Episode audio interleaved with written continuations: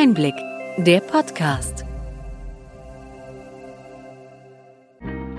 Sie hören den EinBlick-Podcast, den Podcast für den tieferen und dennoch knackigen Einblick in die relevanten Ereignisse des Gesundheitswesens der vergangenen Woche vom Gesundheitsmanagement der Berlin-Chemie. Heute ist der zwanzigster Oktober zweitausenddreiundzwanzig. Welche Themen standen in dieser Woche im Mittelpunkt? Digitalisierungsgesetze auf dem Weg in den Bundestag. Die Regierungskoalition plant Änderungen am Transparenzgesetz zur finanziellen Stärkung der Krankenhäuser. Erneute Erhöhung des G K V-Zusatzbeitrags zweitausendvierundzwanzig trotz Kritik und Forderungen nach Reformen. Covid-Impfungen, Forderung nach Einzeldosen.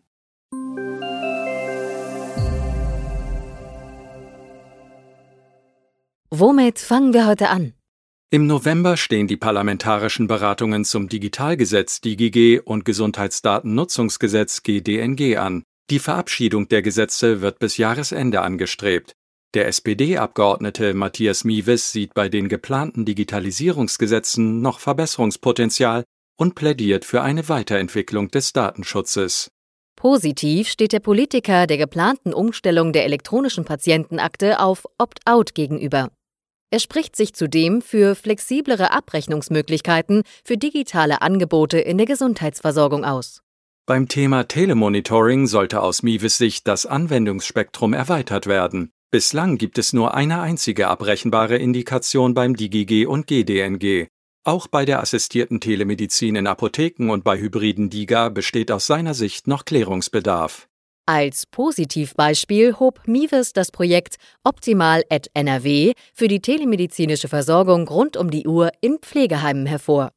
Er wirbt dafür, solche innovativen Konzepte flächendeckend zu etablieren und mögliche Hemmnisse zu beseitigen. Noch gäbe es die Möglichkeit, Einfluss auf die Digitalisierungsgesetze zu nehmen.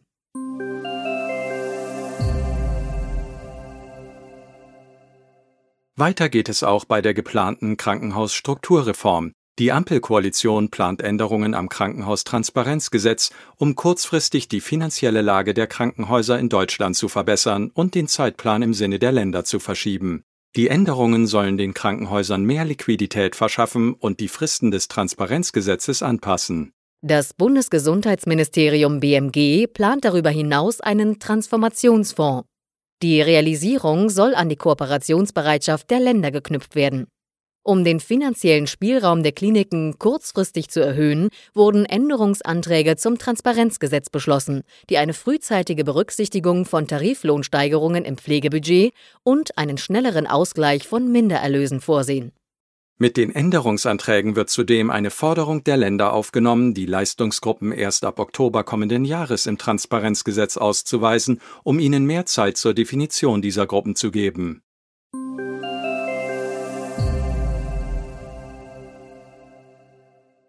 Wir gratulieren Doktor Dirk Heinrich zur erneuten Wahl als Vorstandsvorsitzender des Spitzenverbandes Fachärzte Deutschlands, kurz SPIFA.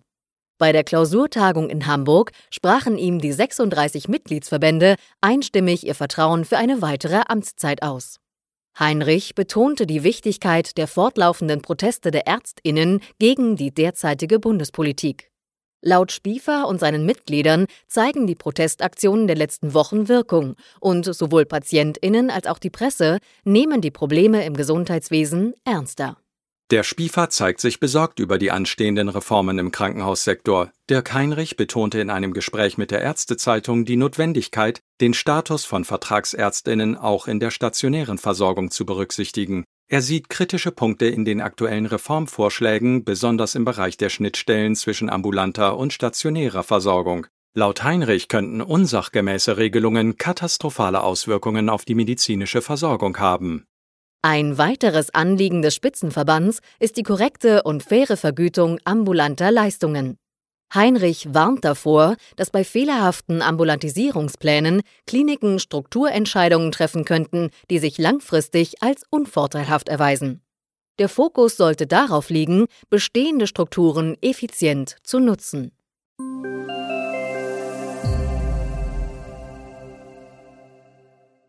Auch im kommenden Jahr fehlt Geld in den Kassen der gesetzlichen Krankenversicherung. allerdings mit rund drei Milliarden Euro weniger als befürchtet. Laut Schätzerkreis müssen die BeitragszahlerInnen daher mit einer leichten Erhöhung des durchschnittlichen Zusatzbeitrags um null Komma eins Prozentpunkte auf insgesamt eins Komma sieben Prozent rechnen. Bundesgesundheitsminister Karl Lauterbach wertet dies als gute Nachricht und spricht von einer Stabilisierung der G K V-Finanzen.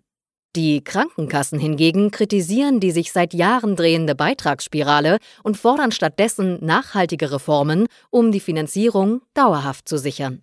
Die Vorstandsvorsitzende des G K V-Spitzenverbandes, Doktor Doris Pfeiffer, kritisiert ebenfalls, dass die BeitragszahlerInnen erneut stärker belastet werden sollen.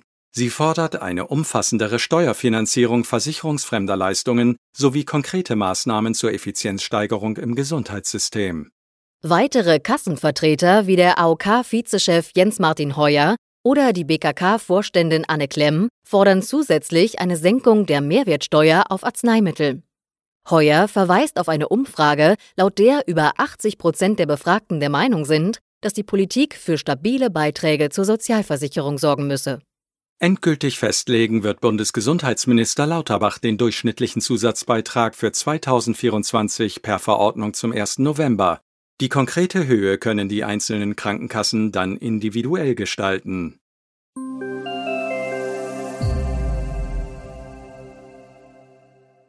Die Kassenärztliche Bundesvereinigung K B V kritisiert Bundesgesundheitsminister Karl Lauterbach für seine unbefriedigenden Antworten auf die Sorgen von VertragsärztInnen bezüglich der Aufrechterhaltung der ambulanten Versorgung.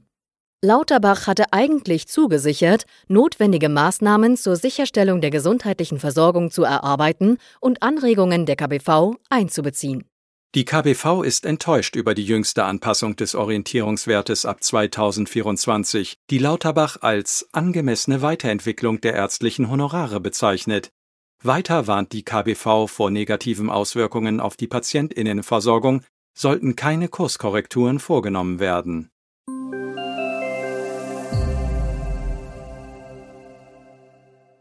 Die Pläne des Bundesgesundheitsministers, Vorsorgeuntersuchungen in Apotheken durchzuführen, hat der Präsident der Bundesärztekammer Doktor Klaus Reinhardt kritisiert. Er betonte, dass Apotheken trotz ihrer Bedeutung in der Arzneimittelversorgung eine ärztliche Konsultation nicht ersetzen können. Er warnte vor Arztpraxen to go. Eine ärztliche Vorsorgeuntersuchung biete einen ganzheitlichen Blick auf den Patienten, der über einen simplen Apothekencheck hinausgeht, so Doktor Klaus Reinhardt weiter. Zwar unterstützt die Bundesärztekammer die Idee, junge Menschen für Vorsorgeuntersuchungen zu gewinnen, sie sieht Apotheken aber nicht als geeigneten Ort dafür. Statt Geld in Apothekenleistungen zu investieren, sollten Politik und Kostenträger sich auf Informations- und Aufklärungskampagnen konzentrieren, um mehr Menschen zur Vorsorgeuntersuchung zu bewegen. Bleiben wir bei den Apotheken und kommen zur Dringlichkeitsliste Kinderarzneimittel, um Lieferengpässe bei Medikamenten für Kinder abzufedern. Der Gesetzesentwurf sieht vor, das Bundesinstitut für Arzneimittel und Medizinprodukte mit der Pflege der Liste zu beauftragen und diese auf der Website zu veröffentlichen. Die Bundesapothekerkammer A B D A argumentiert, dass diese Liste nicht als echte Arzneimittelliste angesehen werden kann. Für Apotheken bedeutet das erheblichen Aufwand bei der Umsetzung. Das B M G plant, die Liste rechtlich im Paragraph hundertneunundzwanzig Sozialgesetzbuch fünf zu verankern.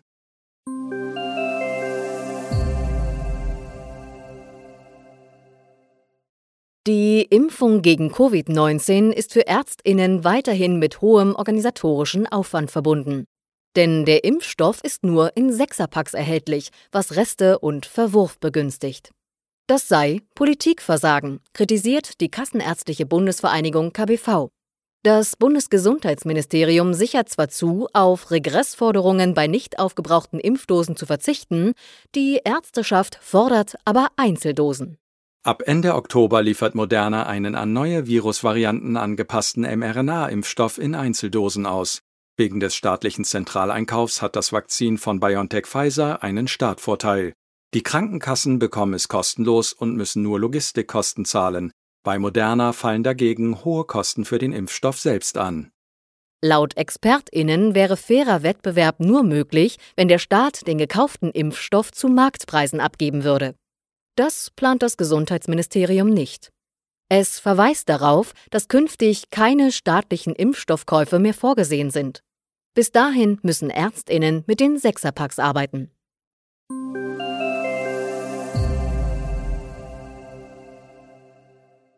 Der World Health Summit, das weltweit führende Treffen für globale Gesundheit, fand in diesem Jahr in Berlin statt.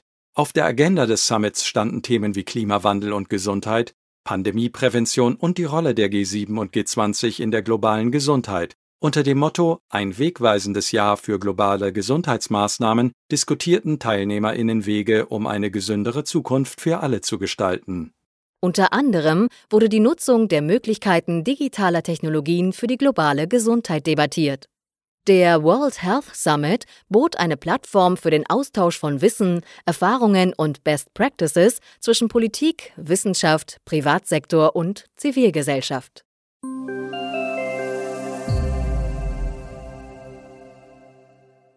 Soweit unser Rückblick. Welche Themen sind wichtig für die kommenden Wochen? Langsam, aber stetig geht es voran mit dem Fortschritt.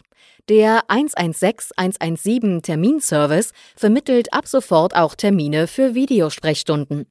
PatientInnen können sich für diese neuen Termine über Website, App oder Hotline anmelden. Die Software für die Arztpraxen wurde entsprechend erweitert, um neben Präsenzterminen auch Termine für Videokonsultationen zu erfassen und zu vermitteln. Für diese Termine gibt es eine extra budgetäre Vergütung sowie einen zeitabhängigen Zuschlag. Eine gute Ergänzung zu unserem Einblick-Podcast ist der Podcast Healthcare Tax and Law. Steuerberaterin Janine Peine und Anwältin Katrin C. Beyer von E T L Advision geben einen Überblick zu Steuern und Recht im Gesundheitswesen. Kurz und knapp immer montags. Sie finden den Link zu diesem wöchentlichen Podcast in den Shownotes. Hat Ihnen die breite und bunte Palette an Nachrichten und Informationen gefallen? Gerne können Sie unseren Podcast weiterempfehlen. Schreiben Sie uns Ihre Anregungen und Fragen bitte an gesundheitsmanagement at berlin dash chemie punkt de. Sie finden unsere Kontaktdaten auch in den Shownotes. Wir freuen uns, wenn Sie am nächsten Freitag wieder dabei sind beim Einblick-Podcast vom Gesundheitsmanagement der Berlin Chemie.